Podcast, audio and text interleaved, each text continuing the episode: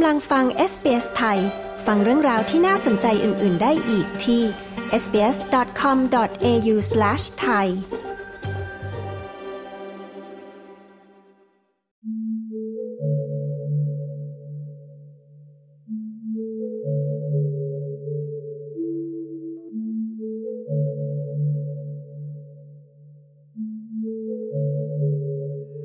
คุณชดาภาหรือคุณแป้ง สิงห์ลอนะคะ อธิบายถึงการทำงานเป็นนักสังคมสงเคราะห์ในองค์กรที่ไม่แสวงกำไร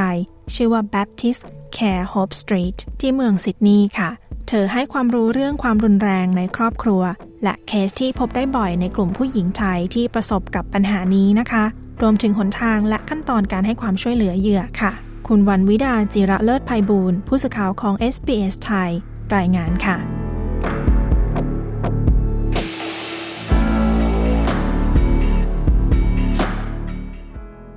ค่ะ สวัสดีค่ะ ชื่อแป้งนะคะ มีชื่อภาษาอังกฤษค่ะ ชื่อว่าเจด้าส่วนใหญ่ก็ใช้ชื่อคำว่าเจด้านะคะ ที่ใช้ที่ทำงานนะคะ ปัจจุบันทำงานเป็น case worker ค่ะ หรือภาษาไทยอาจจะเรียกว่าเป็นนักสังคมสงเคราะห์เนาะ ถือว่าเป็นตำแหน่งงานตำแหน่งหนึ่งนะคะ ในด้านสังคมสงเคราะห์ของประเทศออสเตรเลียค่ะ ก็ตอนนี้ทำงานอยู่ในองค์กรที่ไม่แสวงหาผลกำไรนะคะ ในรัฐนิวเซาท์เวลส์เมืองซิดนีย์นะคะ ชื่อ Baptist Care Hope Street นะคะ จะได้ทำงานในด้านของที่เป็นบริการของผู้หญิงโดยเฉพาะนะคะ ก็จะมีการช่วยเหลือผู้หญิงแล้วก็บุคคลข้ามเพศนะคะ ทุกคนที่อาศัยอยู่ในนิวเซาท์เวลส์ค่ะ รวมไปถึงผู้หญิงที่มีพื้นเพเป็นผู้ อพยพย้ายถิ่นฐาน แล้วก็ผู้หญิงที่ทำงานในสถานบริการด้วยค่ะด้วยตัวงานแล้วนะคะ ก็จะมีทำงานกับกลุ่มผู้หญิงคนไทยอย่างเดียวนะคะ ที่ที่อยู่ในออสเตรเลีย แล้วก็มีเคสเข้ามาหลากหลาย รวมไปถึงเคสที่เกี่ยวกับปัญหาความรุนแรงในครอบครัวและความสัมพันธ์ด้วยค่ะ พอ mention เรื่อง domestic violence เนี่ย จะให้คุณแป้งช่วยอธิบายเพิ่มเติมในฐานะของนักสังคมสงเคราะห์นะคะ ว่าจริงๆแล้ว domestic violence เนี่ยมันครอบคลุมในแง่ไหนบ้าง เพราะว่าหลายๆคนก็อาจจะเข้าใจว่า domestic violence อะจะต้องเป็นความรุนแรงที่มีการลงไม้ลงมือทำร้ายร่างกายเท่านั้นหรือเปล่า หรือว่าขอบเขตของความรุนแรงแค่ไหนที่เรานะว่าเออเราสามารถขอความช่วยเหลือได้ ที่เราสามารถใช้คำว่า domestic violence ได้ค่ะ ก็ความรุนแรงในครอบครัวเนี่ยคือพฤติกรรมที่มีการควบคุมข่มขู่ทำร้ายนะคะ ซึ่งเป็นสาเหตุทำให้บุคคลคนใดคนหนึ่งในครอบครัว หรือความสัมพันธ์เนี่ยเกิดความหวาดกลัว พฤติกรรมเหล่านี้เนี่ยก็ครอบคลุมไปถึงการทำร้ายร่างกายทุกรูปแบบนะคะ การทำร้ายทางด้านจิตใจด้วยคำพูด เช่น การด่าทอ ด้อยค่า ดูถูกเหยียดหยาม การใส่ร้ายว่าอีกฝ่ายว่าเขามีปัญหาทางจิต หรือว่าเป็นต้นเหตุของความรุนแรงทั้งหลายทั้งมวลนะคะ หรืออการ stalking การติดตามควบคุมอีกฝ่ายทุกความเคลื่อนไหวนะคะ เช่น การใช้ GPS ติดที่รถของอีกฝ่ายเพื่อจะตามว่าอีกฝ่ายไปไหนมาไหนมาบ้าง แล้วก็คอยจับผิดนะคะ อีกพฤติการหนึ่งนะคะที่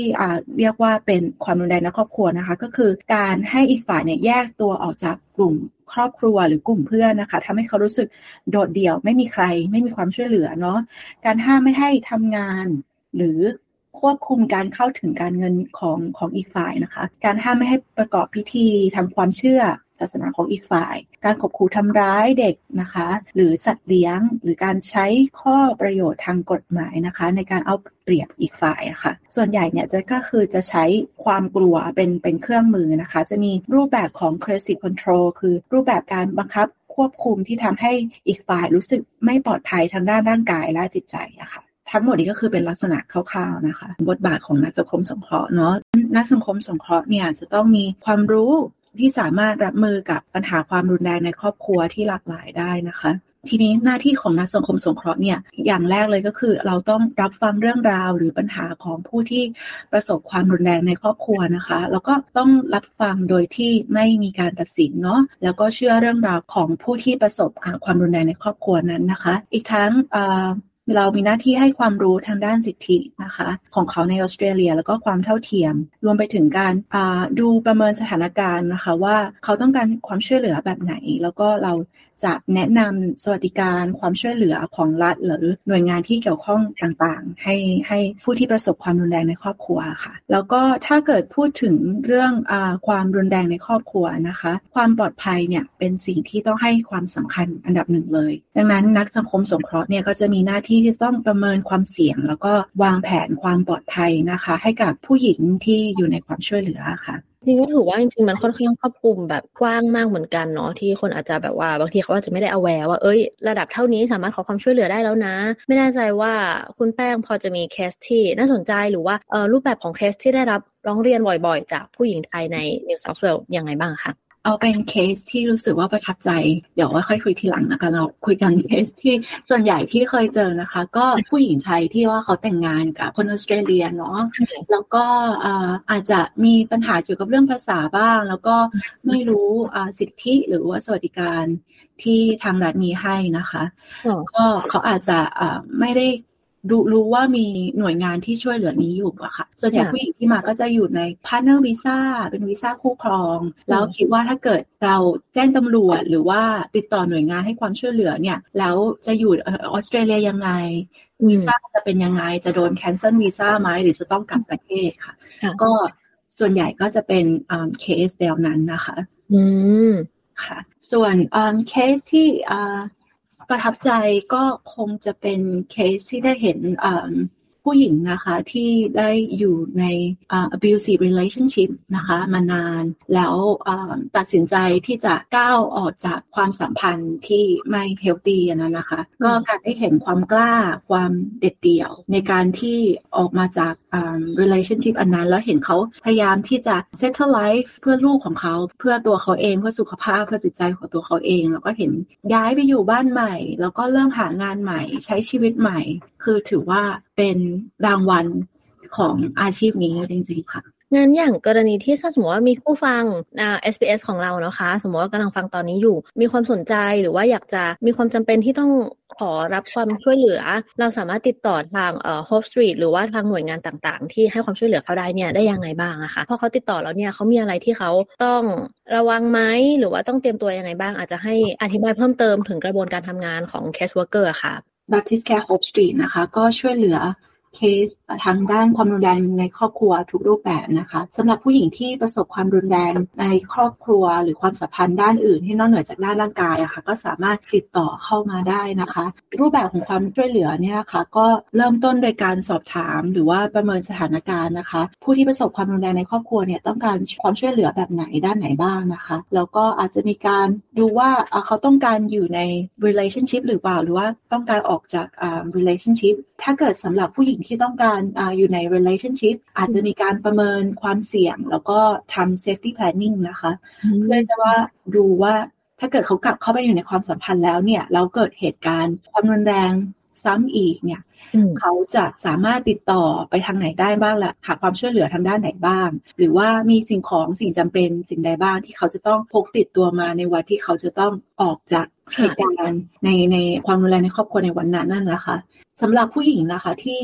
ตัดสินใจที่จะออกจากความสัมพันธ์นะคะ เราก็อาจจะมีการทำ case management ก็คือเป็นการวางแผนเป้าหมาย หรือการวางแผนแก้ไขปัญหาร่วมกันนะนะคะ ก็จะดูว่าต้องการความช่วยเหลือทางด้านใด อาจจะเป็นต้องการความช่วยเหลือทางด้านกฎหมาย ต้องการความช่วยเหลือทางด้านอาวีซ่าหรือต้องการบ้านพักฉุกเฉิน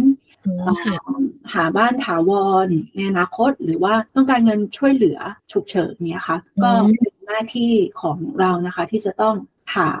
หน่วยงานที่เกี่ยวข้อง แล้วก็ส่งตัวเขาไปไปหน่วยงานเฉพาะด้านนั้นๆนะคะมีหลายเคสค่ะที่เหตุการณ์ความรุนแรงในครอบครัวเนี่ยก็ส่งผลต่อสภาพจิตใจของเขาอย่างมาก ๆ ทีนี้เราก็มีการแนะนำ counseling support หรือที่เขาเรียกว่าเป็นที่ปรึกษาทางสภาพจิตใจนะคะ เป็น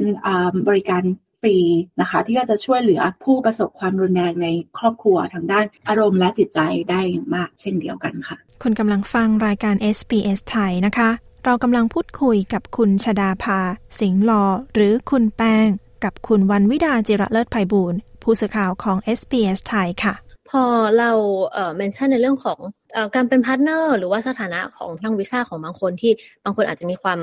ค่อนข้างกังวลก่อนที่จะขอความช่วยเหลือหรือว่าติดต่อหน่วยงานต่างๆเนี้ยจริง ๆ พอมันมีบริการที่เอ่อ counseling ที่ไม่ได้คิดค่าใช้จ่ายด้วยซ้ำอย่างเงี้ยจริง ๆเขาก็สามารถติดต่อมาในฐานะที่ ไม่เปิดเผยข้อมูลตัวตน อย่างนี้ก็ได้ใช่ไหมคะสำหรับแบบสำหรับใครที่ยังลังเลอยู่ว่า เอ๊ะฉันควรจะติดต่อไหมหรือว่าควรจะประเมินสถานการณ์กลับไปตั้งหลักก่อนอะไรเงี้ยก็สามารถติดต่อมาได้เบื้องต้นเหมือนกันเนาะคะ ใช่ค่ะ ก็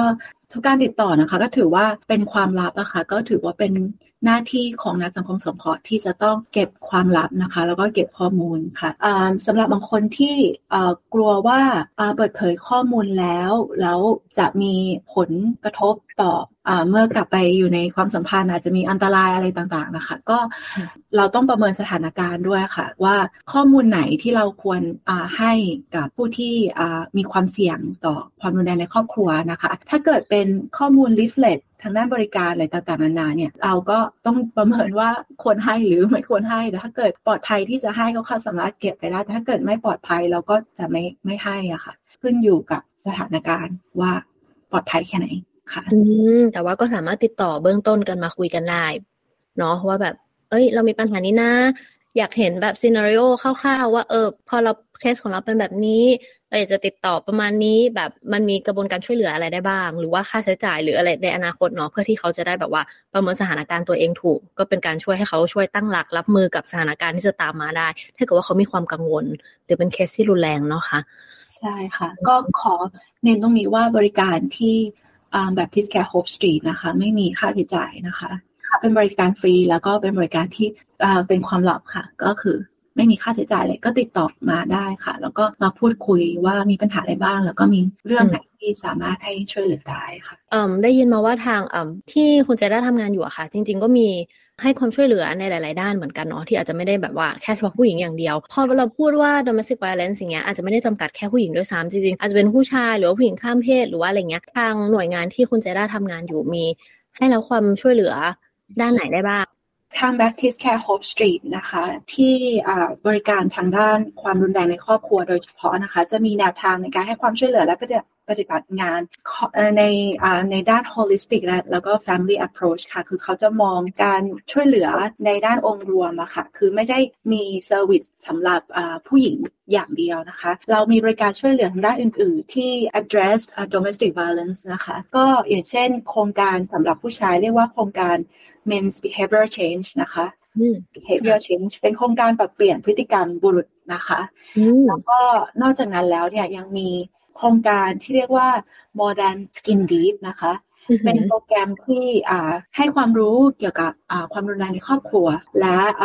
วิธีการรับมือกับความรุนแรงในครอบครัวนะคะสำหรับชุมชนแล้วก็ครอบครัวนะคะ แล้วก็ยังมี บริการช่วยเหลือด้านอื่น ๆนะคะ อย่างเช่น จัดบ้านพักนะคะ ให้กับกลุ่มเหยื่อนะคะ ที่ประสบปัญหาความรุนแรงในครอบครัว เช่นเดียวกันค่ะและอย่างทางหน่วยงานนี้ค่ะ มีครอบคลุมทั่วทางออสเตรเลียไหมคะ หรือว่าเฉพาะนิวเซาท์เวลส์ก็หน่วยงานนี้มีเฉพาะอ่านิวเซาท์เวลส์นะคะในรัฐนิวเซาท์เวลส์ค่ะ แต่สำหรับอ่าใครที่อยู่ในรัฐอื่นนะคะ เราก็ช่วยเหลือยินดีที่จะพูดคุยแล้วก็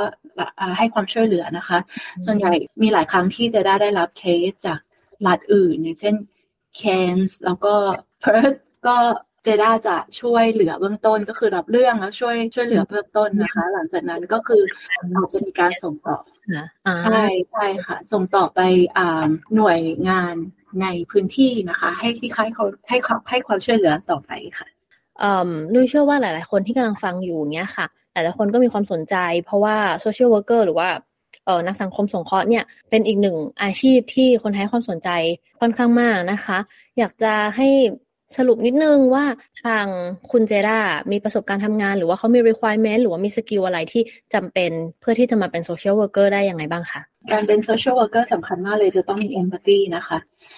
เขาเรียกว่าความเห็นอกเห็นใจเนาะการเอาใจเขามาใส่ใจเราการเข้าใจว่า how it's like to be in others person's shoe นะคะแล้วก็มีการรับฟังที่ดีค่ะ มี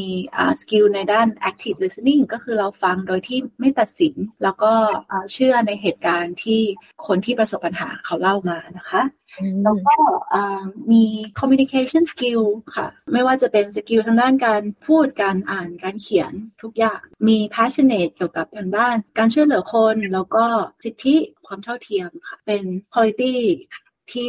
social worker คนมีนะคะ basic quality เจด้าได้จบ master of social work qualifying ค่ะจบที่ออสเตรเลียนะคะ ก็เลยได้มีโอกาสได้มาทำงานทางด้านนี้นะคะ ก่อนหน้านี้ทำงานอะไรมาบ้าง ก็ทำเหมือนคนไทยที่เพิ่งย้ายมาออสเตรเลียทุกคนค่ะและเป็นเด็กเสิร์ฟก็เป็นมาแล้วค่ะทำงานในร้านนวดก็ทั้งหมดนะคะก็คือผ่านมาหมดแล้ว แล้วก็ตอนอยู่ไทยได้ทำงานเป็น call center ค่ะ อยู่ที่ธนาคารก็คือเป็นงานเบสิกง่ายๆ ที่ใครๆก็ทำได้ค่ะ แล้วก็ได้เป็นเซลล์ด้วยค่ะ อยู่ที่บริษัทไฟฟ้า บริษัทหนึ่งที่ไทยค่ะแล้วก็ได้เปลี่ยนรูทางเนาะเปลี่ยนมาเป็นทำงานใน community service นะคะ ก็ถือว่า การศึกษาค่ะปริญญาโทก็คือเป็นใบเบิกทางที่ทำให้ได้มาเป็นนักสังคมสงเคราะห์ในประเทศออสเตรเลียค่ะก็วันนี้ต้องขอบคุณคุณแป้งมากเลยนะคะถือว่าข้อมูลครบถ้วนมากเลย แล้วก็เชื่อว่าหลาย ๆ คนที่ได้ฟังก็น่าจะเข้าใจแล้วก็ใจในสถานการณ์หลาย ๆ อย่าง แล้วก็ได้ไอเดียเพิ่มเติม ขอบคุณมากค่ะคุณแป้ง ขอบคุณมากค่ะ ที่ให้โอกาสได้มาให้สัมภาษณ์ค่ะขอบคุณค่ะ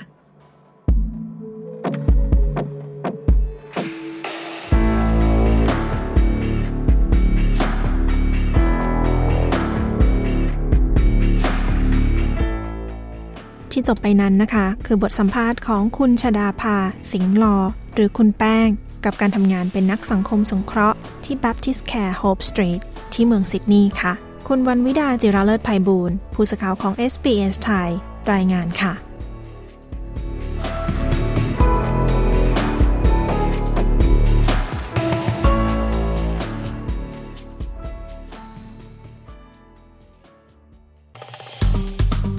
ดไลค์ แชร์ และแสดงความเห็นไป follow SBS ไทยทาง Facebook